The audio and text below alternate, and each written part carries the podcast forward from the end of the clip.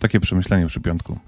Od czasu, kiedy samochód e, nie jest zbudowany na ramię, a jego konstrukcja jest samonośna, stan blach stał się jeszcze bardziej istotny.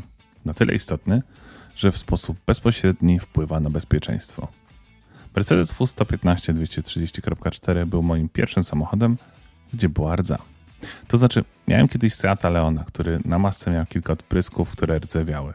Ale to wszystko. Kupując Mercedesa nie podniosłem nawet dywaników. Po co? Przecież wiadomo, że auto jest do remontu. Po zakupie i walce z rejestracją pierwsza jazda. Strasznie głośno było w aucie.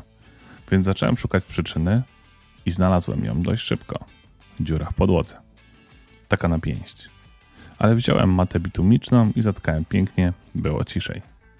Po dojechaniu do Gdańska pojechałem do mechanika. Po oględzinach gość dzwoni i pyta, czy nie boję się, że w pewnym momencie samochód rozleci się na dwa. I wtedy zrozumiałem, że nie ma co ryzykować i samochód trzeba wyremontować. Bo przecież to wpływa bezpośrednio na bezpieczeństwo moje i innych uczestników ruchu. I tak auto trafiło do remontu. Ale kiedy z niego wróci?